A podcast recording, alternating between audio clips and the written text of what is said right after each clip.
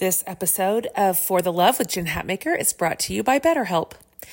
We all carry around different stressors. They can be big, difficult, um, even scary life things, and also small inconveniences that add up day after day.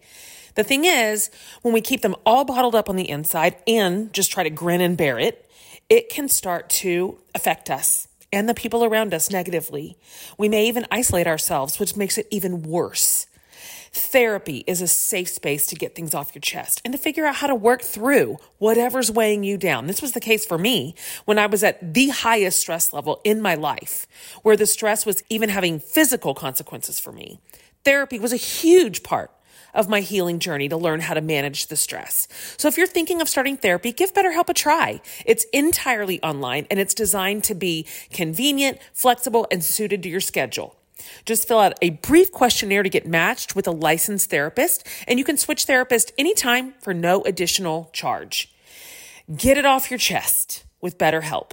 Visit betterhelp.com slash for the love today and get 10% off your first month. That's betterhelp, H-E-L-P dot com slash for the love. Knowing how to speak and understand a new language can be an invaluable tool when traveling, meeting new friends, or just even to master a new skill. But it's not always simple when you're bogged down by textbooks and structured classes. That's why so many people trust Rosetta Stone. Rosetta Stone is the most trusted language learning program, available on desktop or as an app. It truly immerses you in the language you want to learn, like Spanish, French, Italian, Chinese, and more. You won't just be studying English translations. The Rosetta Stone intuitive process helps you pick up a language naturally, first with words, then phrases, then sentences. Don't put off learning that language. There's no better time than right now to get started. For a very limited time, listeners can get Rosetta Stone's lifetime membership for 50% off. Visit rosettastone.com slash rs10. That's 50% off unlimited access to 25 language courses for the rest of your life. Redeem your 50% off at rosettastone.com slash rs10 today. Hi, everybody. My name is Remy. Welcome to the For the Love podcast with your host, Jen Hatmaker, my mom. She writes books and speaks to crowds, but she mostly loves talking to amazing people on this podcast every week. Thanks for listening. We hope you enjoy the show. Hey everybody, Jen Hatmaker here. I am your happy host of the For the Love podcast. Welcome, welcome, welcome. Thanks for being here. So, this episode is the first in a brand new series that me and the whole team are really excited about. And it's called For the Love of Finding the Truth. Okay. Just a little topic none of us have been thinking about over the past couple of years. Um, it's just an interesting time to be alive. And finding the truth has probably never been a bigger deal to me. And I wonder if a lot of you feel the same way. And just over the last couple of years, it feels like ideas and ideals and people that we have held in very high esteem in a number of areas have just crumbled away or disappointed us or even betrayed us. And I mean, eh, skewing one direction, never in our lives have we heard the words fake news more than we have since 2016, right? I mean, I'm just more determined than ever to make sure that I am listening to people and sources who are credible, who are trustworthy, who are telling it like it really is. Um, and so in this series, I want to talk to people who are on the same quest as me, who are finding the truth in a in a reasonable and credible way, full of integrity, and living it in their work and in their lives. So that's what you're going to get in this whole series. Um, so I am the biggest fan of my next guests, and you know this if you've been around me at all. Um, not only did I have them on the podcast last fall, in fact, this is our second repeat guest ever. Um, and I they were on a bonus episode to debrief my, with about my interview about Beto O'Rourke and talk about midterms. Um, but we also teased their brand new book, which I'm still excited about, um, and endorsed it. You'll see why in a minute. Brilliant minds behind the podcast, Pantsuit Politics tons of you listen to Pantsuit. I mean, and for good reason. So if you don't know about it, it's a bipartisan show that has these very grace filled intellectual political conversations, and it's hosted by two working moms. So it's Sarah from the left and Beth from the right. And their mantra is no shouting, no insults, plenty of nuance, right? So, exactly like what we see in the news cycle, except opposite. Um, so every Tuesday and Friday, Sarah and Beth hash out what's going on in the news, and they concentrate on listening to the other host first and then talking politics second because they believe that people come before politics. I mean, it, these girls are the greatest. I'm not the only person who's in love with them. The Guardian named Pantsuit Politics one of the best podcasts of 2017. They've been featured everywhere from like Morning Joe, Bloomberg News, Elle, Bustle, tons more. Um, and like I said, their new book, I Think You're Wrong, but I'm Still Listening, is such a useful tool for us right now in this political climate. So, Sarah and Beth are real life friends, and they aren't afraid to talk about hard things, which you'll see. I mean, we're going to unpack all sorts of things. We're going to talk about um, gerrymandering and voter ID laws. We're going to talk about their predictions for the 2020 election. Um, we are going to talk about the Electoral College, and and and they have some differing ideas on a lot of this, and we're, it's all in this episode. Um, they're both super smart. Um, Sarah served a term on the City Commission in Paducah, Kentucky, and Beth is a lawyer who has her own life and business coaching practice near Cincinnati. So they love their families, they love their communities, they love America, and they love each other, and they agree and disagree with each other. Um, it is, I know, is that possible? It's possible. Wait until you see. If if you have not had a um, a good example put in front of you of how to love and respect your fellow friend and citizen who thinks differently than you, then this episode is going to be so, it's going to sound like a relief to you. The tone of it, the nature of it, um, the humility inside of it, the kindness. It's just, um, there's a reason I subscribe to these girls. So I'm so pleased to share my conversation again with the smart and fierce ladies of pantsuit politics. All right, welcome back to two of my favorite girls. Hello to Beth and Sarah. Welcome back. Hello, thank, thank you for having you us. For having us. We always do that in stereo. We don't plan it; it just works out that well every time. you guys know how I feel about you. I'm just a huge fan, and um, I I admire you both, respect you, and I like you. So, um, for all my listeners who didn't hear my interview with you two the first time around, and we'll link to that, listeners, because um, the girls and I had a fantastic conversation um, sometime last year, and it was a really popular episode. So, right now, just imagining that a lot of my listeners are new to you, can you guys talk just a little bit more about each of your own personal selves? Um, I am an obvious huge fan of pantsuit politics and what you do and how you're creating smart and important and thoughtful dialogue in the world. And so, tell everybody a little bit what what your what's your deal? Each of you. What's your deal? Um, how did you guys get together? And then ultimately decide this is a thing that we need. This is something the world needs, and we're going to do it together. I love the question, what's your deal? So it's my deal. Okay. I grew okay, up, so this is Beth, everybody, just as yes. you're starting to like learn voices. Okay. This is Beth. I grew up on a dairy farm in Western Kentucky. And as soon as 24 hour news was a thing, it was on in my home. My parents really cared a lot about what was going on in the world around them. They read the newspaper every morning, like the physical newspaper that you unfold and has all the pages, you know. I and I remember every moment of Clarence Thomas's confirmation hearings on our television and OK, chase. That is what my home was like. It was not partisan. My parents never cared a lot about the politics of it as much as just hmm. what is happening and what should we be learning about it and what's our role in understanding it. And I'm so grateful for that growing up. I also learned living on a dairy farm, as anybody who's done any kind of farming knows, that you can work super, super hard and that still not get it done sometimes. You know, hmm. you can plant the crops and tend them and it still doesn't rain enough or it rains too much or the prices are bad this year or whatever and so that's kind of how i grew up viewing the world that you work really really hard but then there's also an element of the chip going to fall and we just need to figure out the world and understand it the best we can so I went to college. I went to law school. I hated being a lawyer every single minute of it. I mm-hmm. did it for six years and then I became an HR executive within the law firm industry. And that was better, but still not my jam. And while I was on uh, parental leave, I reached out to Sarah, and thus begins the Pantsuit Politics origin story, which Sarah is the official teller of. okay, perfect. And so everything Beth said, basically take that, flip it, and reverse it. Because I grew okay. up in a family didn't watch a lot of news. Um, the news wasn't sort of the central narrative, but there was a lot of political talk. I grew up in a very conservative, um, political, evangelical church. And so I grew up, by the time I was in high school, I was conservative and strongly evangelical, thought I had it all figured out in my politics, and then went to college, had not even heard literally when I went to college, I had not heard the term third world, never heard it in my life, and really did a 180 on my politics. Um, by the hmm. time the presidential race was our freshman year, the 2000 presidential race was our freshman year in college. Fun fact. Yep.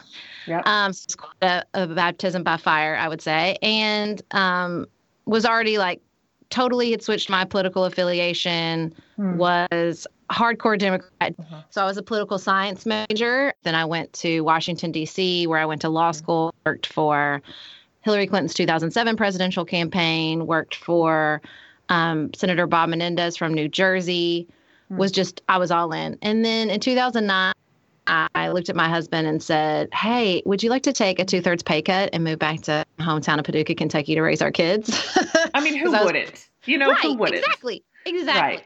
And he was like, That's an interesting idea. I think I'm a no. And I was like, Okay, well, me and the baby are going to go, and you are welcome to join oh, us. Um, it was, it, he says it wasn't quite like that. That's how I remember it. Um, okay. So we moved back to Kentucky in 2009, and short order had three sons. And I was doing, I was barred, but I wasn't practicing because aforementioned three sons I had in very short order. And then um, I started doing parenting blogging and would once I got my personal blog, I started with a with a two person blog and then moved to a, my own personal space. And I would just roll up. I would do like post on stroller reviews. Next post, this is what I think about this in Civil War. Like I did not care. Totally. Like, I would just do it. Like it's my space, right? So when I was writing those posts, Beth was on parental leave and she reached out and said, Hey, would you ever be interested in like a guest post from another, another perspective? And I'm like, mm-hmm. Yeah. She wrote this really beautiful post called Nuance that at the time we were all fighting about Cecil the Lion. God bless our sweet sweethearts. Oh, that was, was a more Cecil? innocent time. Mm-hmm. Yeah. We thought it was, mm-hmm. but people were riled up about Cecil True, the Lion. they were and she said like hey we don't have to do it this way like we don't mm. we don't have to ascribe our entire identity to yeah. the number one social media controversy in this moment like Good. we could not is what we could do instead um, and everybody loved it it went really well and i had been batting around the idea of a podcast because my husband was like start a podcast start a podcast you should start a podcast mm-hmm. so with podcasting and I thought I would interview all my friends, female friends in politics. I knew Hillary was probably going to run again, and I thought, okay, well, this will be good. Like I can enter, I can do some really fun women who work in politics spaces. Yeah. But I like to answer questions, not ask them. This is important to know this. Um, and so I did one and it just kind of sat there. And then mm. when Beth wrote that post, I thought, oh, hold on a second. And I was like, mm-hmm. okay, well, what if we did a podcast? Right. So she said, What's a podcast? And I said, Don't worry. we, got, got, that part figured out. And so we did a test call. I'll never forget it. Mm. We talked. I said, Let's just get on the phone and talk and about politics and see how it goes. And like an hour in, I said, We're not going to talk anymore unless we're recording it. We had really good chemistry from the beginning. Yeah. We just have very complementary personalities and approaches. Yeah. And so it's interesting but what's so I, what's so important to point out is when we had that phone call when we did this yes we had we were sorority sisters and we had gone to college but we had not seen each other in 13 years we were not yeah, right. friends we built this friendship talking about politics right. several hours a week. And that's what i really always want people to know is that it wasn't we had this big basis of trust yeah but we wanted to build a relationship together. So we we prioritized we were careful with one another when we talked about these hard things. Mm-hmm. and that's how we built that relationship over time and the podcast which other people wanted to listen to which was so awesome. It was awesome and a lot of people wanted to listen to it. And that's why. Like that is why you set an example kind of in every way and at every layer at what was possible when really all, all we're really seeing and still is kind of this binary option it either ha- it's it's all or nothing in here and you guys are showing us this third way um, without either one of you ever sacrificing your ideology or your convictions. And I mean, it is rare. You're like a unicorn right now. And I think this is why you are getting so much attention. So, all right, girls, thank you for that background. Um, I, am excited that you told the origin story here because I want everybody listening right now to know that both of you have done what everyone else is saying is impossible, which is we do not have to leave our humanity behind, even when we disagree with each other politically. And so that is the tone of your work, and it's definitely the tone of this episode. So obviously, 2020 is fast approaching, which means well, I mean, not only is the political machine cranking up again, it's been cranked. I feel like it's I feel like we've been in campaign season for a year and a half. Um, so I'm curious, what's the chatter around pantsuit politics lately? What are you guys talking about? What does your audience seem most concerned about? Like, where are you like sort of what button are you putting your fingers on? I think there are two buttons, and you're not wrong that we've been in campaign season for a year and a half now. Thank so you. part of it is yeah. that it's 2020, and not just the presidential race. There are really important Senate and congressional races totally. in 2020. There are important gubernatorial yeah. races. So we're trying to talk about all of that. We're going to do some of that on the ground. We're going to Iowa for the caucuses. We're going to New Great. Hampshire for the first in the nation primary. We're going yeah. to the conventions. The other thing that people want us to talk about is immigration. That you know our audience cares about yeah. the border and they want to hear what's going mm-hmm. on and how they can help, and they want to cull through all of the noise and understand what's real. And so those are the two places places that we're spending most of our time right now. Can you high level your thoughts on immigration right now? For me, when I have these conversations with our audience outside in my real life, what I realize what's really brought into stark relief. It's a book by Jonathan Haidt called The Righteous Mind, and it just talks about how we're motivated by different values. And it's not that they're bad or wrong right. or one's better than the other. And when I have conversations, especially about the crisis at the border, I hear a conflict between care, which is predominantly a left value, and respect for authority, which is a predominantly mm-hmm. right value. And it's like just talking past each other. Um, mm-hmm. And you need both. You do need both. Mm-hmm. I have a society that's only driving principle is care. I know if you're a person who's motivated by care, there's a like this instinct like, why not? Why can't we just care for everybody? Mm. Um, but that doesn't work. And right. you do need the people who have um, respect for authority and loyalty to the group. Like those are important values inside yeah. of a inside of a government and particularly in a nation. And so I just hear that like we are speaking different languages and because we will not you know, I always say that the currency we're dealing in is um, sort of giving each other the benefit of the doubt. And because we cannot mm. give each other the benefit of the doubt that I don't actually think you hate children. Right. And I don't really think that you want to just let everyone flood in here. Like mm. it's just, we can't, we're just, it just feels like we're butting heads. Children get caught in the middle. Whenever we're at an impasse like that, because they don't have power, they don't have uh, the ability to advocate for themselves. Um, they don't have that currency that so often runs in a system like ours. They get caught. And as a mother, you know, that's what we hear from our listeners. And that's definitely how both of us feel. It's just, it's brutal. It's brutal to have mm. children those ages and see what's happening. Yeah. It's just brutal. Um, and it's frustrating as someone who thinks a lot about political identity and why we can't listen to one another to mm. hear us just scream past each other over and over and over again when we have yes. these big problems to address and solve. Mm, absolutely. Uh, I think that so many of us feel just hamstrung watching it mm-hmm. and wondering, gosh, what is our path through going to be that is reasonable and that isn't all this or all that, but you know something reasonable in the middle. And I just I, I'm looking for that voice in the world. I don't, it's so hard to find right now. I appreciate you um, dissecting that a little bit for us. anytime you try to have a conversation about this, somebody goes to, uh-huh. well, this administration did it or that administration. Yeah. And and that that does not solve the problem. The giant is here. That's right. And whatever terms you're framing this in, we're letting each other off the hook by letting representatives tell us, well, compre- comprehensive immigration reform is necessary and it's hard. Right. But mm. right now, today, mm-hmm. there are people flooding into this country in totally unsafe conditions, and mm. we don't have a better answer for them. And it's That's preventing right. us, I think, from from getting creative. Why why are we administering our border at the border between the United States and Mexico when the crisis is happening in the Northern Triangle. Let's hmm. go over there and start talking about where are people going. Let's cooperate with other nations and help those nations come together and like have a place where if you're going to be a yeah. refugee leaving this country this is your first stop and we help figure out where you can go we are stuck and we don't have to be stuck you know if we can just stop pointing fingers at each other there are ways mm. to solve this problem and we know how to do it just no one's leading on it right now. Mm, that's great. Thank you for that, Beth. That's a great perspective. Um, let me ask you guys this. So, the two of you are incredibly dialed into arguably the the two biggest reserves of information that the average American citizen has, which is Washington and the media.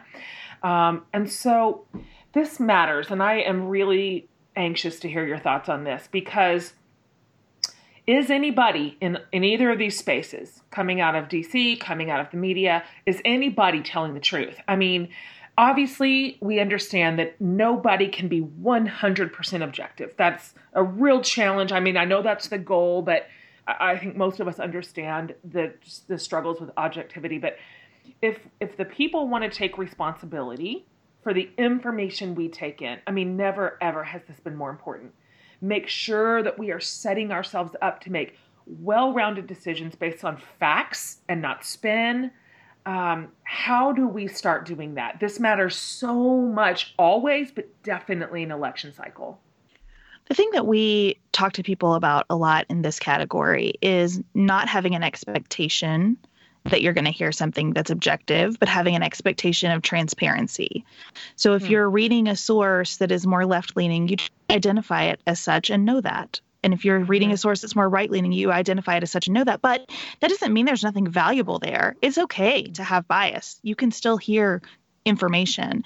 And then you just mm. want to read from a couple of different sources and see if you're getting a theme that's coming across. I always tell people if you see something on Twitter or Facebook and it's only coming from one place, then you need to just hit pause and wait to see if other places pick it up. There is not a scoop here in 2019, you know, mm. that hmm. lasts for more than 10 seconds. If it's real, if it's legitimate, sure. you're going to see it across the board. And so look for that. And the other thing that's important to me, and then um, Sarah has some really good things to say about this, is that I think we have to take responsibility for how we're listening. It's really easy to be mad at how the information's being delivered. But a lot mm. of us are listening for a conclusion when that's of not course. our responsibility as citizens. Our responsibility mm. is to listen for questions. That's great. I like that. What do you well, think, Sarah? And I think it's really hard because there are different news habits on each side, right? There's really interesting data that says people on the left trust a wide variety of sources, and people on the right, for the most part, trust one, which is Fox News.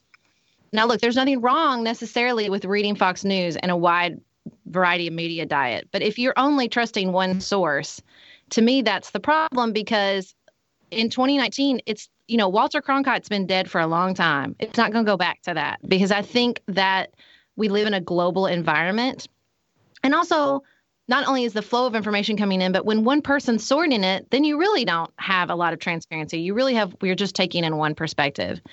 And I think there is a growing understanding that people need help sorting all that information. And by that, I don't mean one source, but where they feel like they can sort of see the landscape in one kind of swift look and there are a lot of really good startups, I think, trying to address this concern. So there's a great website called AllSides. So you can see they'll identify left sources, right sources, and moderate sources, and you can see what their top stories are, which I always think is so interesting and helpful. Just see what their top headlines are. There's also a new email. I love getting my news via email. Big fan of that. So there's a new email called service called the new paper.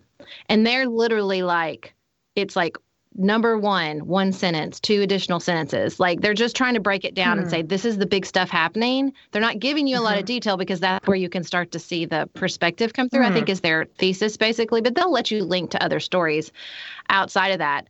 Um, and of course, we do it. I do a news brief every morning on our Instagram channel where I try to cover. I look across all those sources and say what's bubbling up over and over again across all these sources. Yeah. And I think you know, if there are people out there that understand nobody has time if you're not if you don't work in media or politics to go all these different sources and sort them out. So let's see if we can put together a summary of what's going on quickly without people mm-hmm. worrying that we're inserting all this different perspective. I think you yeah. know what's troubling is that once there even if there is a perspective that again it's that benefit of the doubt.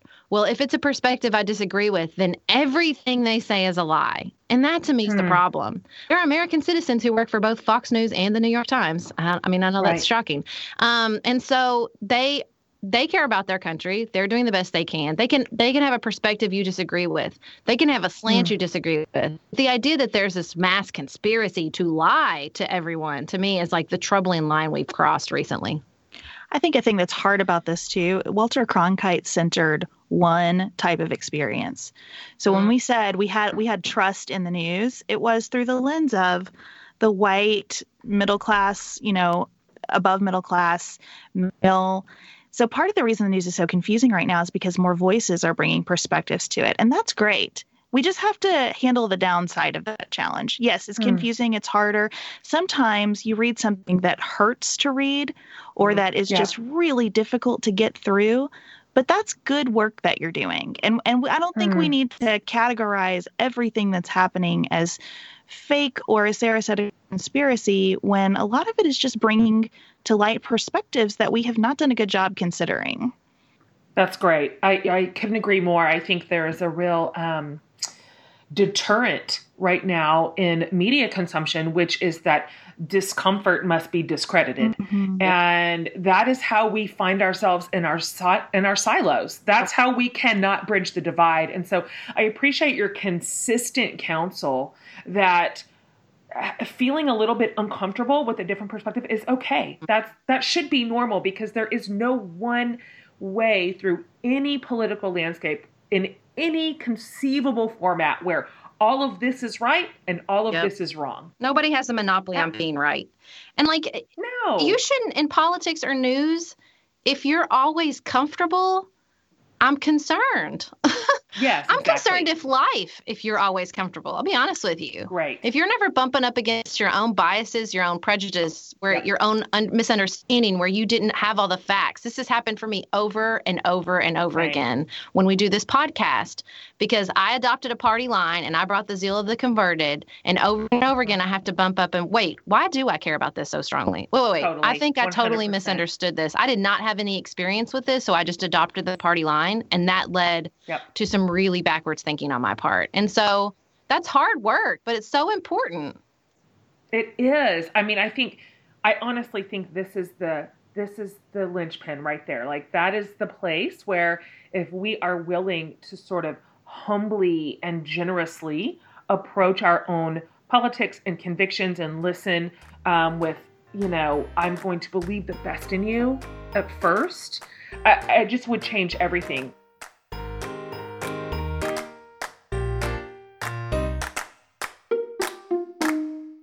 Guys, Jen with a quick break and a recommendation about a resource I think is really, really interesting. So, tons of us are juggling multiple hats, you know, career, home, family, kids. And maybe you're like me and you see someone doing something cool that interests you. Or maybe you just have a big idea for a great business or a new venture, but you're not sure where to start. So, here is a great place to start with Skillshare. So, Skillshare is basically an online community for creators. You've been wanting to get into photography, they have classes for that. Want to learn how to use and grow social media? They have one for that too. Guys, they have more than 25,000 classes in design, business, tons more. So you can join the millions of students already learning on Skillshare today with a pretty cool offer just for my listeners. Skillshare is offering the For the Love community two months of unlimited access to over 25,000 classes for absolutely free. Super easy to sign up. Just go to Skillshare.com slash for the love and you can start your two free months right away. So this is a great investment in you in your work in your creativity in your dreams in your future. This is a no-brainer. So skillshare.com slash for the love. Okay back to our show.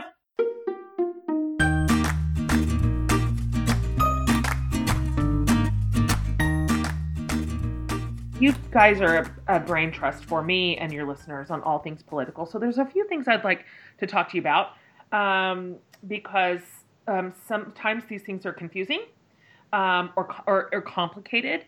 And obviously, these are things that the country is going to start talking about again a lot frequently and they matter. They're important really soon um, in this cycle. So here's the first one. Um, can you talk to us to a little bit about the Electoral College? Why is it still around? And because you know there's a lot, there's some buzz around the Electoral College right now, and um, why does voting even matter in a world that has the Electoral College where it's not each vote counts?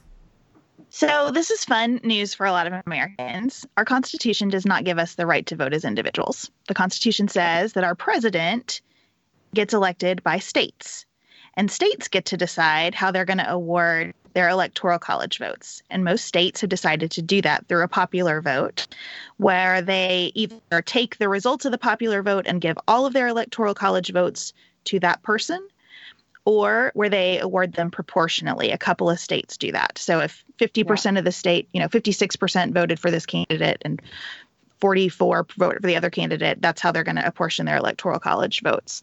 And so um, that happens because we're a republic. That's why it's still around, that we still believe in that state structure. Sarah and I have some some disagreement. We see the electoral college a little bit differently, but we did talk about this recently and we came to a compromise. Sarah, you want to tell her about the compromise? Okay. Yeah, I definitely feel differently. I'm, I'm just going to throw back to previously when I said my first presidential election was 2000. So okay, I right. voted in five presidential elections. I voted with the popular vote winner four times. Okay. And I've seen my candidate serve twice. So that's right. frustrating. That's what we call frustrating. Um, and it can feel very disempowering. So for me, though, the importance of voting even in this system is because I want to participate in a system even if I feel like it needs to have systematic change. And the systematic change sure. can come in a lot of different ways. And so when we started talking about this, I knew we disagreed, and so I was really interested that we came to this um, compromise. So there's a movement right now called the National Popular Vote Interstate Compact, and what that is is states can individually pass legislation that says once enough states sign on to this compact, and I forgot the number, Beth. Do you remember the number? It's like two. 218 i don't know the exact number of electoral votes but once enough states get to this threshold then we all pledge our electoral votes to the popular vote winner. So it's a hmm. really interesting concept, right? So California signed on. They're really kind close. of a hybrid almost. Yeah, it is because it's, and I think what appeals about this to Beth is that it's the states making the decision. So it's not the oh, federal oh, yeah. government coming in and saying we're not going to use electoral college anymore. It's states saying, oh, we're going to use it. We're going to participate in it a different way, and every state is deciding. And so hmm. once they get to that certain threshold, then it would basically be a popular vote because enough states would have signed on that said we're going to go with the popular vote. So you wouldn't see, you know, what happened in 2016 where you have giant states and the the margin is so thin where right. the votes were, you know, these swing votes, these swing states, the vote the vote margin was thin. It wouldn't it wouldn't really matter because they would be going with the popular vote if they'd signed on to this compact no matter what. So mm-hmm. Hmm. Um, they've they've had it. They've they've taken off in the last, not surprisingly, um, since 2016. A lot more states have signed on. Interestingly enough, Nevada, I think, was about to push them over, and the Democratic governor of Nevada vetoed the legislation. So I don't know if they're yeah, I don't know if they're going to override it, but um, I mean, I think that's a good. If we're concerned about states and the states are making the decision, and then we're back, and then but eventually we get to a popular vote um, situation, which is very much what I want. Mm. And how do you feel about that sort of proposal, um, Beth? I do like it because states are making the decision. I think it's important to preserve states and the rights of states and the interests of states. And I think that abolishing the Electoral College walks away from some realities that were important to the compromise that that led to all of our states together in one nation. But I also understand why people feel so frustrated and so disempowered. And so mm. I think this is a way to say that the national popular vote matters and what our neighbors care about matters to us. Mm. And so we're going to voluntarily band together. This kind of really rings a lot of bells for me, you know, because I, I like action that is voluntary, not coerced. And so to me, this is saying we're going to voluntarily care what our neighbors think and enter into this pact to to have our electoral college votes reflect the national popular vote. So, s- staying in this vein, um, a couple of months ago, the Supreme Court made a pretty big ruling on gerrymandering, um, which is kind of a big deal. And so I wonder if you can explain what is gerrymandering? Like, what is it? Why does it matter so much? Why are pe- why do people care about this right now? And what do you see as solutions? Gerrymandering has been around since the 1800s. There was a newspaper that saw a district shaped like a salamander, and that's why we call it gerrymandering. There are three kinds of gerrymandering that the Supreme Court has taken up in recent years, and two of them the court says it has an ability to help with, and one it doesn't.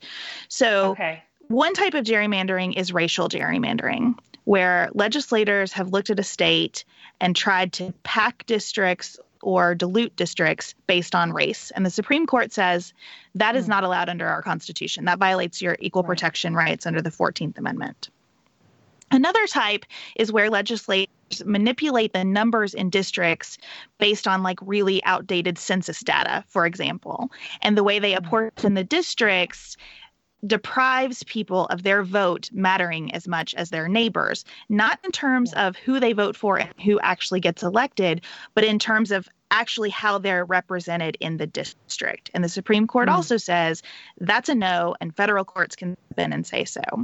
The third mm. kind is where the Supreme Court has said we can't do this, and that is pure partisan gerrymandering, where mm. people are frustrated because the number of legislators or representatives from their states don't match the breakdown of partisan sentiment in the state, right? Yes. Or where actual votes for parties um, don't produce proportional representation. And the Supreme yeah. Court says, sorry guys, that that is just pure politics and we don't mm. have jurisdiction to interfere. And the opinion in this is really interesting to follow. It's been widely criticized, lots of discussion about it. It was a 5 4 decision on what we yeah. think of as party lines. But the court talked about how, like, the question here is fairness. And here are five versions of mm. what might be fair. And that's why we as a court aren't good at these kinds of decisions. We really mm. need citizens and legislatures to get it together on this front. Mm. It's really interesting because you know, as someone who wanted a different decision, I mean, you will see where we're getting into one person, one vote. You're seeing cities where one where you have a like it's basically a majority minority state. So the majority of voters in the state by pure numbers are Democrats, but the majority of representatives are Republicans or vice versa. And it's really frustrating and I think what's frustrating about this decision is Uh, what had been preventing the Supreme Court from getting involved, and I get it, is how are we going to do this where it's not political? We're just not handing the handing the advantage back to the other side. But with the advent of computers, there had been a lot of really interesting ways to do this like just let a computer do it like we had algorithms in geographic input and so we could just let a computer and so a lot of people thought okay well they'll have an out. They'll say okay well now we found a way. This was something um, justice kennedy before he left the court seemed to be leaning towards like if you can show me a fair way to do this where it's not court drawing the line i might be interested. And so there was this well let's let the computers draw the line. Alas it didn't happen. Hmm. What do you see as next steps here? I, I was I was I was watching a um, segment on gerrymandering yesterday on CBS Sunday morning because apparently I'm 69 years old. Whatever. That show is um, fantastic. I've been watching it since you. I was a kid. No way. That's okay. Same. Brandon's like, I don't explain to me the set design. I'm like, Brandon, don't mess with CBS. It's soothing. Like, thank Listen. you. It's soothing. That's literally the word I said. Uh-huh. It's soothing. Um, anyway, I was watching a segment on gerrymandering, and I was I just turned to Brandon and went, How did this ever happen? Like, whoever decided we are going to engineer the most wonky, ridiculous district lining to get what we want? I, I honestly can't believe it was ever approved in the first place. It feels so anti democratic. And um, do you see, do you think this will move into a new phase of its reform? Do you think you know, this is what the Supreme Court has handed down. Is this now settled, or do you see this rolling forward into a new space, kind of with a different idea, maybe? What you're seeing with gerrymandering, what you're seeing with the electoral college, what you're seeing with a lot thing, a lot of things, is that the system is trying to protect itself in the status quo, which, for better or for what right. worse, was set up and has been used for a long time to protect certain power owning groups. I mean, don't forget, yes. used to the Senate was elected by states, like the state Senate and state houses. I think I can't remember it's one of the other, but it wasn't people weren't electing their senators. It was the state bodies. Mm. And yep. we had a big progressive movement that was like the industrial age came along and people were like, you know what? I got some more power than I thought I did. And this doesn't work for me anymore. And so I yeah. think what you're seeing is that another phase of that we don't like the way this works and we have more of an ability to organize because of the internet and to assert our opinion Good. and say i don't like this and that doesn't seem very democratic to me and i want it to mm. change so i think you'll see this is a setback for sure but i think you'll see that um, that surge of interest in state legislation like like the national popular vote interstate compact where we'll say okay well fine we'll just get it done another way just real quick, I see it a little bit differently. I don't see this decision as a setback as much as a call to action because hmm. the truth about gerrymandering, whether it's been done by Democrats or Republicans, is that it protects incumbents. Hmm. And yes. We all understand that, the better we can exercise our power at the voting booth. And I also hmm. think that voter registration is the way we deal with this. So few people hmm. vote that gerrymandering is pretty easy. You look at historic data, the same people are reliably voting. And that's why they're able to that's predict right. these districts so accurately. If hmm. then 10, 15% more people voting every year, I think we'll see different results. I think we'll dilute the effect of gerrymandering, and I think we'll take some of the power back. That's interesting. Well, speaking of that, that's a great segue. Um, because another big topic on the on the books right now is voter ID laws. And so I wonder if you can talk to us, both of you, about which states are making waves right now by changing their laws, kicking people off the polls. Um, what's going on here? I'd like to hear your take on this. And then, just as an addendum, how do we check if we are still registered to vote? Because people might be surprised.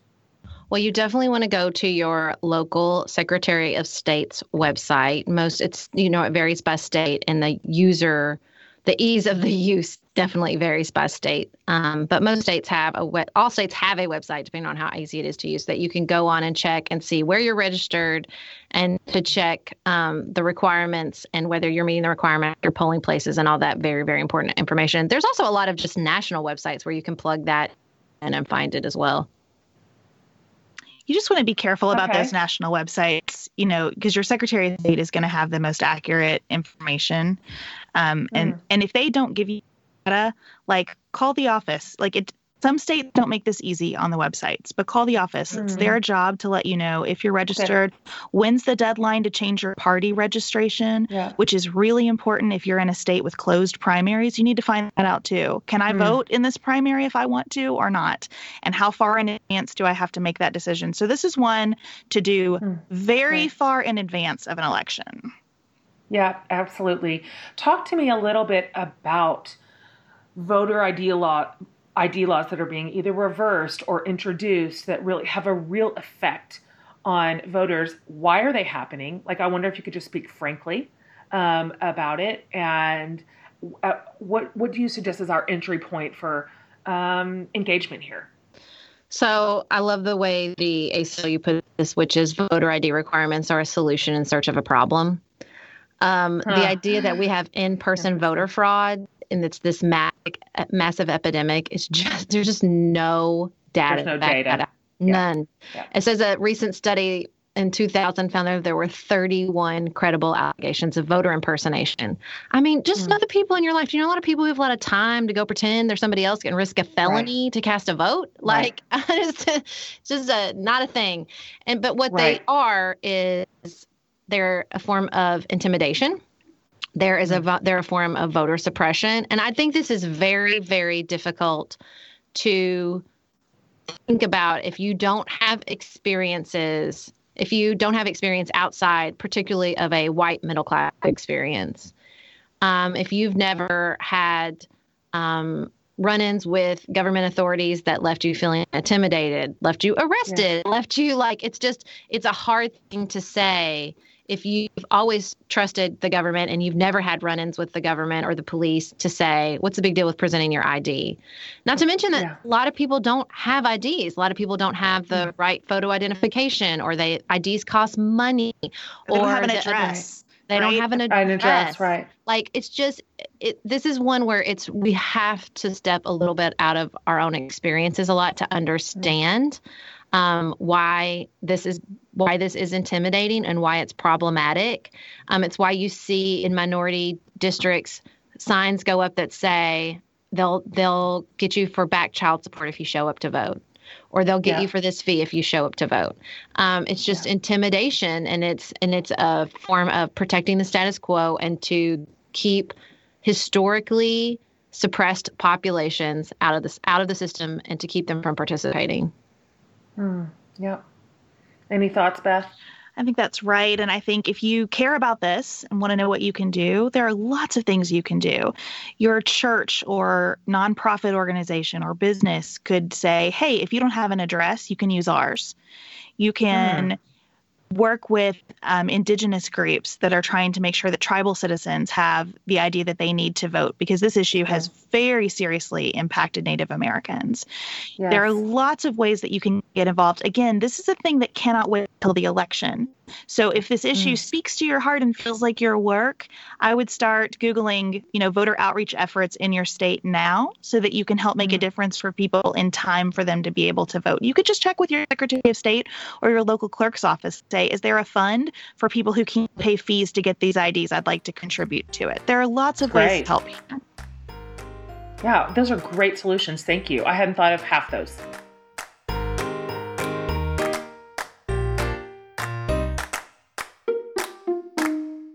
Hey guys, you have heard me talk about how much I love FabFitFun. It's this seasonal subscription box that helps me discover a ton of new products. It is delivered four times a year with absolutely full size, like not little samples, full sized beauty, home, lifestyle, fitness products that retail for more than $200, but you pay $49.99 a box. So I am excited to tell you that the fall 2019 box is on pre sale right this very minute. And I'm sworn to secrecy about what's inside, but I did get a sneak peek. And I'm telling you, and I promise you, you're going to love this box. There's so many great things inside for the fall. I think probably my favorite thing I've ever gotten in one of my boxes was the most stylish pair of black aviator sunglasses. I protect them like my life depends on it still. So, just for our podcast listeners, with the code FTL, you can get $10 off your first box. So, to sign up, go to fabfitfun.com and use the promo code FTL to get $10 off your first box. So, fabfitfun.com and then use my code FTL to get $10 off your first box.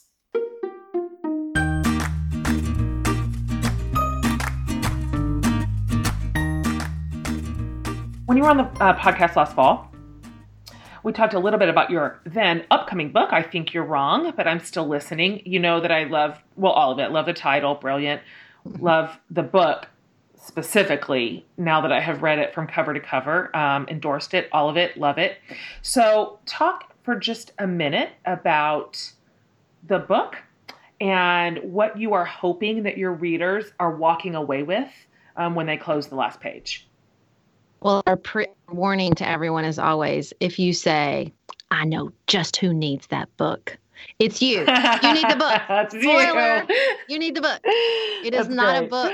That is a guideline to convince uh, the family member you're always fighting with to believe just like right. you do. It's not what the book is. The first half of the book is it says start with you. Like you have to start with your inner work you have to think through your values. You have to do what I was talking about earlier, which is say, okay, wait, where did I just put on the jersey, adopt the party line, and not think through where my experience is lacking, where I don't understand what I'm about, where I don't understand the history. And that's really, really hard. We say it's not it's not complicated, it's just hard. It's simple. It's just not easy. Um yes. and it's a practice. I mean, you just have to do it over and over and over again and keep engaging. This isn't like it's a long game. We're not going to have one conversation, one grace filled conversation, even, and say, "Well, we right. fixed it. We're good." Right. Um, it's this is something that you have to do because you have to stumble, you have to get mad and yell and realize, "Oh wait, that didn't help me. It hurt they yeah. hurt the relationship and then try get up the next day and do it again. You have to misspeak and realize you've hurt somebody else or that your perspective was lacking and face that vulnerability and understand okay i did it. I, the sun came up. Let me try again. Um, that's what we really are trying to get at that this can be you know it's when we say we built a friendship around politics that's what we're trying mm-hmm. to get convey but also that politics talking about politics, particularly with people in your life who you love and trust, who disagree with you, mm-hmm. can be a path to self growth. It doesn't have to That's be right. this oppressive experience right. in which we all leave a little less than where we started. That's not mm. what we do on Pantsuit Politics. That's not been my experience over the last three years. It has been that I engage with someone who is different from me, um, and we and I understand her better. I understand myself mm. better. I understand the world better, and that I'm a better, more empathetic, more vulnerable, more engaged citizen because of that. It's great. I mean, that's perfect. That's exactly how I experienced the both of you and the shared work that you put out into the world. And it's just so refreshing to hear you say that because, I mean, there's just a trope out there that goes along with complicated political conversations, which is that it is unequivocally a dumpster fire. Yep. And so even just hearing you say that's there's another possibility. Mm-hmm. There is a possibility for like human connection, um, for empathy and for personal growth. I mean, it's just a completely different storyline than what we have around politics. And I appreciate it so much, this hard work that you have both done and continue to do. And it such, sets such a good example for the rest of us. So, dialing into that just a little bit, into sort of the ethos of the way that um, you connect and, and talk in front of all of us, do you have some specific tips for how the rest of us can talk to somebody that we disagree with, even vehemently. I mean, even passionately alongside and either side of an issue. Like, um, how do we explain our perspective? And then more importantly, how do we listen without just our heads like blowing off of our shoulders, right? Um, and then finally, on the end of that, is there a time just to walk away from it? So I just, I'd love to hear your thoughts on that. You know, our book is about approaching politics from a relational perspective instead of a transactional perspective. Everything politically is transactional. If you say the thing I like, then I'll vote for you if you do this compromise in this legislation, we'll give you that. Even in our personal relationships, I'm going to talk to you because I want you to ultimately walk away and agree with me. I want to persuade you. And what we're saying is let's just walk back and change the goal. Let's make the goal to learn and to be closer to one another. And if you will just mm. change the goal, like walk into this conversation not to persuade, but to grow, you're going to have a completely different discussion. It's not always easy. Right. And there are times when you have to walk away. If you mm-hmm. feel threatened, if your identity is being disrespected, sometimes we just know, like, I'm not capable of growing right now. I'm too emotionally invested. That's all right. We're all human. Then walk away, but then commit to coming back and doing it again if it's with a person who does uphold your dignity and from whom you can learn something and grow. And I would say, I wanted to add one thing. I think what's, and Beth been so good articulating this and like helping me think through this, which is there are people who are called to be uncomfortable so that other people can feel safe. And I have a lot of privilege in my identity. And there are a lot of people who I say, you know, we went on a, a radio show and we were talking about this, and this woman was furious. You know, children are at risk at the border and people are at risk. Mm and you want me to be nice. No, I don't want, I'm not calling on anybody who feels threatened by those issues to engage in a conversation with someone who is fundamentally disrespecting their identity. Hmm. But for me, I have a privilege that I can walk into some spaces and I have some relatives who, if I do not disrupt that narrative, nobody will. They mm. will engage with media that agrees with them. They will engage with people who agree with them. And I'm not even trying to change their mind. But if I don't show up and say, that's not my experience, I don't see mm. it that way, they don't ever hear that. And to me, that's, you know, that is so important to just disrupt a way, just to say, hey, I love mm. you and you know I don't hate America and I don't see it that way. Mm. And to me, like, that's just really important work that we just decided it's too hard. It's everybody gets mad. And so mm. we let it go and we ceded that territory. And, you know, like I see it with my own father who has very, very different political opinions. And the longer mm-hmm. I go without engaging with him, the angrier he gets.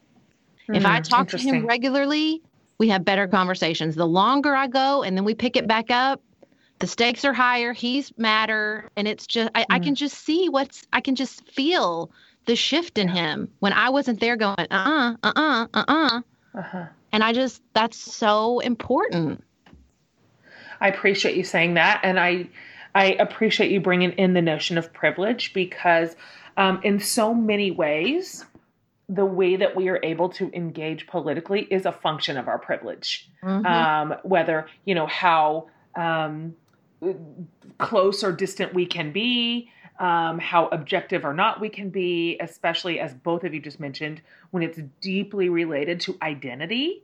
Um, so I, I thank you for just saying that out loud. That some of us, by nature of just how and where and who we were born to, have a greater degree of responsibility to be uncomfortable. Yes. Um, the onus is on us um, when it comes to policies that affect lives and human people and um, where power is unevenly distributed. So I, I thank you for saying that. And I know you've just spent a whole lot of time saying that this is not what you do and this is not why you do it. However, have either of you ever successfully changed someone's mind on an issue, um, uh, or have have has somebody changed yours? Like, have you engaged something with somebody from a different um, sort of ideological space, and you went, you know what, I've I think I've switched on this. Every conversation I have with Sarah changes me. Every single one. Hmm. There is not a time when I get up from the microphone after we talk about something, seeing the issue we started on in exactly the same way.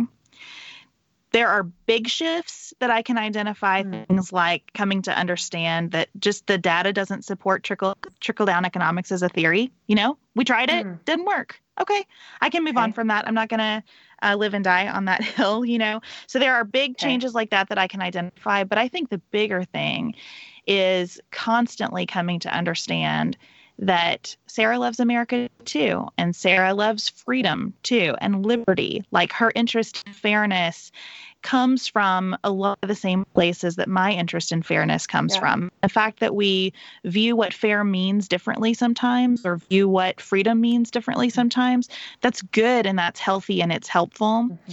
And I think she just teaches me to listen to a lot of different perspectives other than my own and come to see that what I believe is enabling most people to have the greatest opportunity isn't always true because I don't mm. fully understand how that opportunity comes to people who are different than me. And I think Sarah has mm. just been a really important teacher for me on that issue.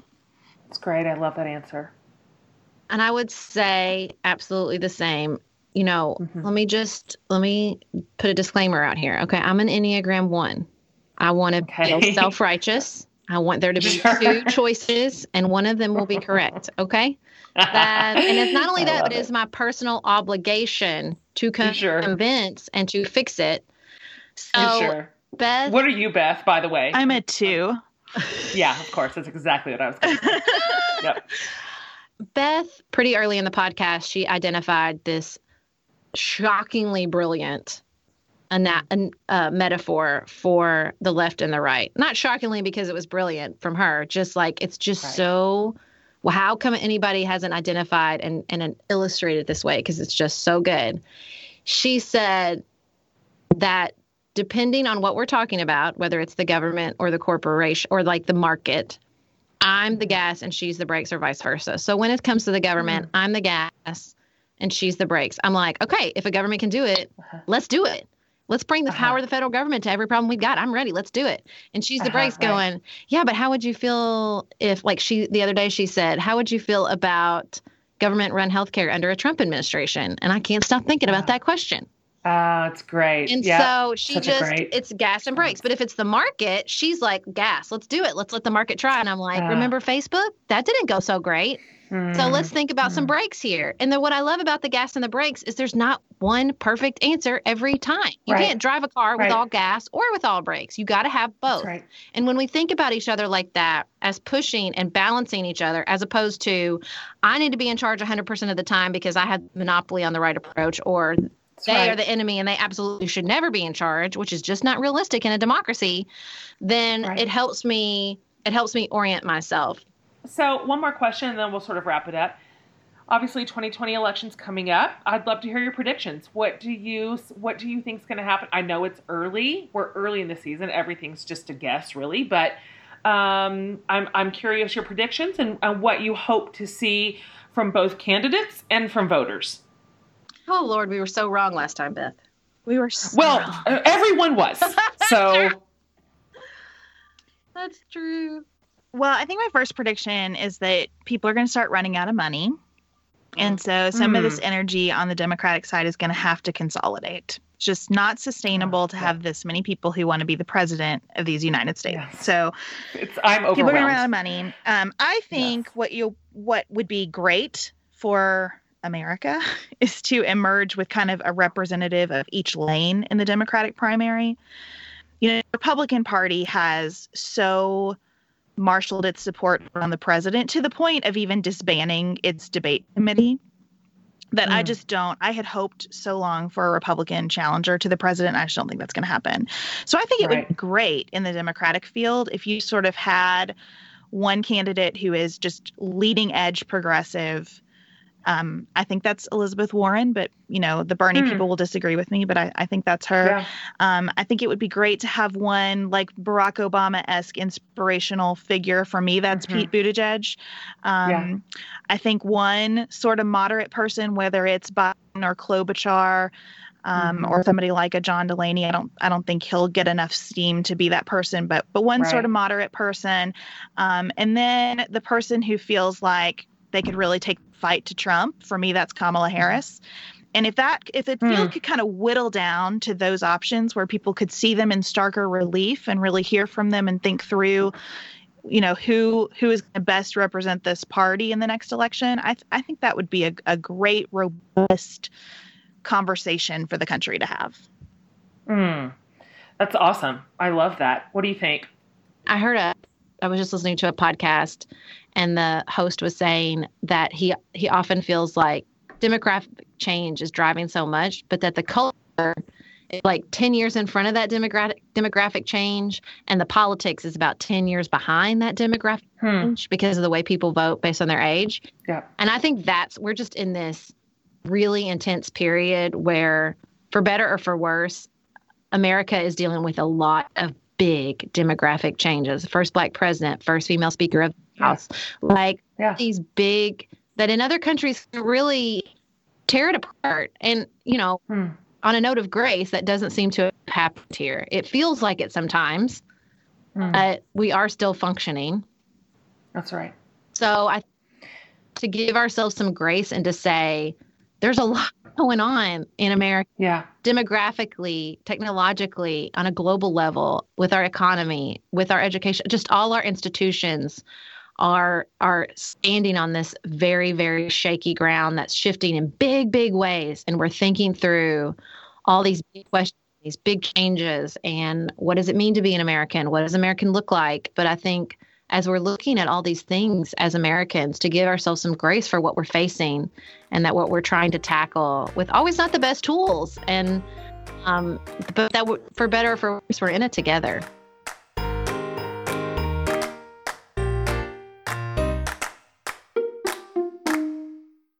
Hey everybody, Jen breaking in for just a second. I am, as you know, a huge advocate for counseling and feel like sometimes we just need a little guidance from a trusted source who can help us look at things objectively and find a way forward. So, BetterHelp Counseling, it's an online resource that offers licensed professional counselors and they're specialized in issues like depression and stress, anxiety, relationships, family conflicts, grief, honestly, you name it so much more. Um, you can connect with a professional counselor in a safe, private, absolutely confidential online environment. Uh, you can even schedule secure video or phone sessions or chats or texts with your therapist. And so, best of all, it is truly affordable, which hinders a lot of us from good counseling. And so, for you guys, the listeners of the For the Love podcast, BetterHelp is giving you 10% off your first month with the discount code for the love.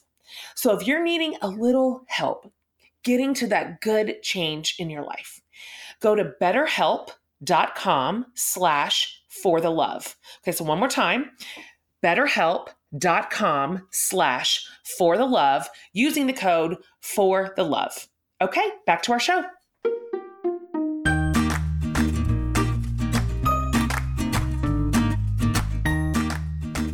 Okay, three just quickies right off the top, just whatever comes to mind. Um, zippy answers. Here we go. I want to hear from both of you. Um, uh, and we'll start with you, Beth. So, who's a truth teller that you admire? Anyone? Like it can be from history or someone current, someone modern. Representative Justin Amash. Hmm. Just and quickly, why? Because he is the only Republican member of Congress who has been willing to say, "I read the Mueller report. I'm troubled by it. I think Congress has a responsibility to take some action." That's great. That's great. What about you, Sarah? I think every day about the note. I'm going to get teary. The note over Rachel Held Evans' desk that said, "Tell the truth." Mm. I think about yeah. her dedication to telling the truth almost every day. Mm.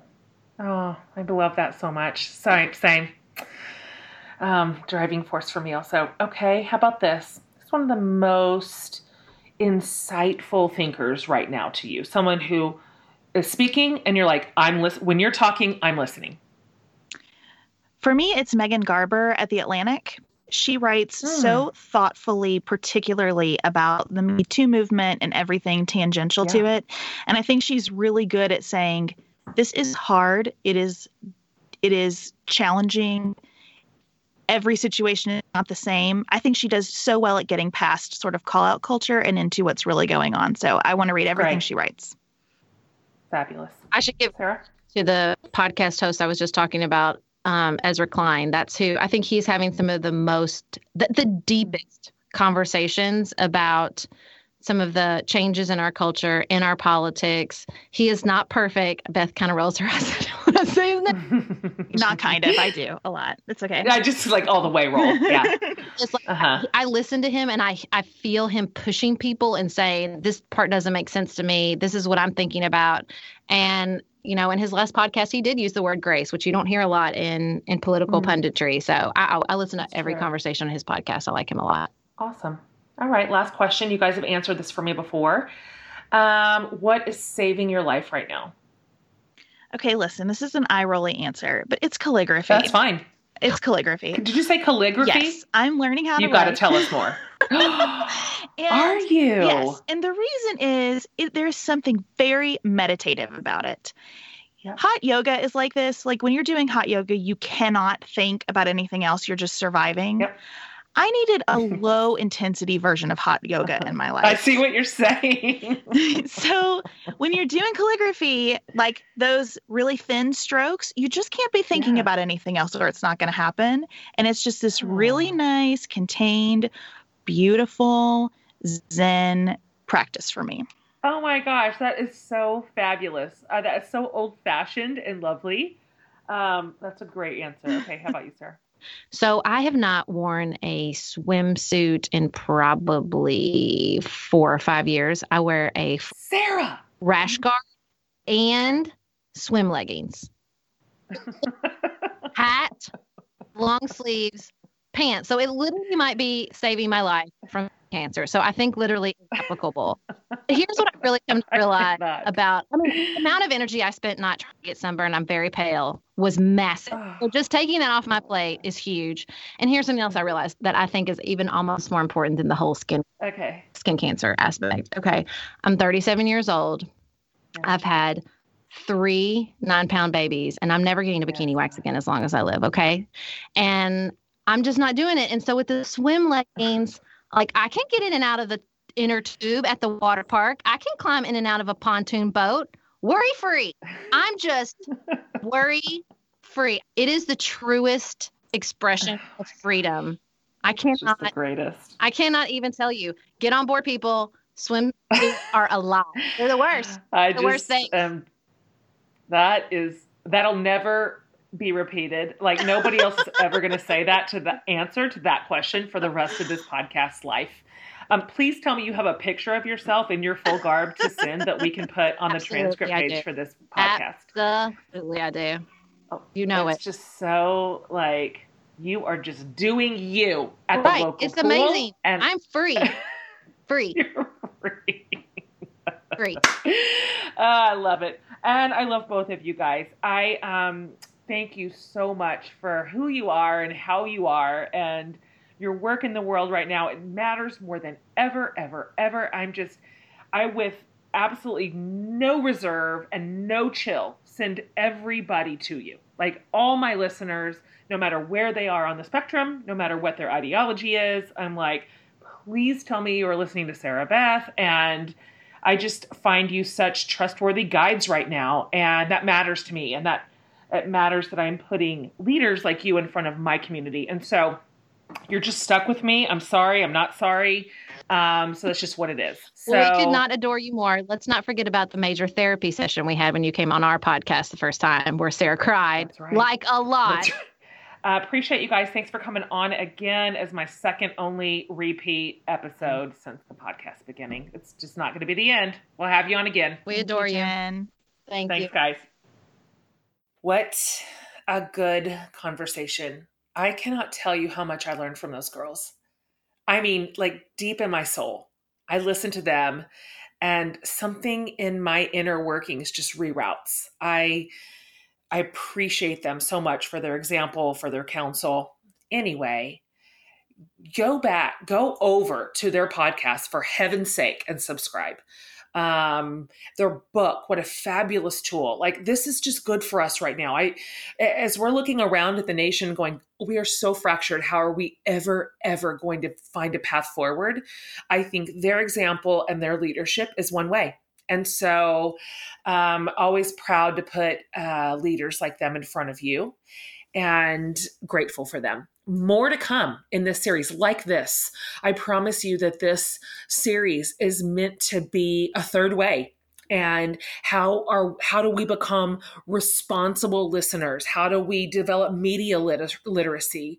Um, how do we meet, move forward in a way where we are not being manipulated, but rather we are driving our own ships? Like this is this is my goal for this series. And I'm telling you that the guests are absolutely going to deliver. So, you're not going to want to miss any of these episodes in this entire series. We're so excited about it and proud of it. So, uh, subscribe, you guys, if you haven't already. It'll take you 12 seconds to subscribe to the podcast and it'll just show up for you. So, you don't have to do any work for that at all. And you'll have me and my guests right there in your device week after week without having to do any work. And we appreciate all of you who have reviewed and rated us. It's just, um, you're the greatest listening community. So um, thanks for being here week in and week out and for um, being such supporters of the show. My entire team is grateful. So, on behalf of Laura and her entire team, and Amanda and I, we um, love to bring this to you week in, week out. And we thank you for your loyalty. See you next week, guys. That's it for today's show. Hope you enjoyed this chat. Be sure to subscribe to my mom's podcast and give it a thumbs up rating if you like it. From the whole Hatmaker family, I hope you have a great week and see you next time.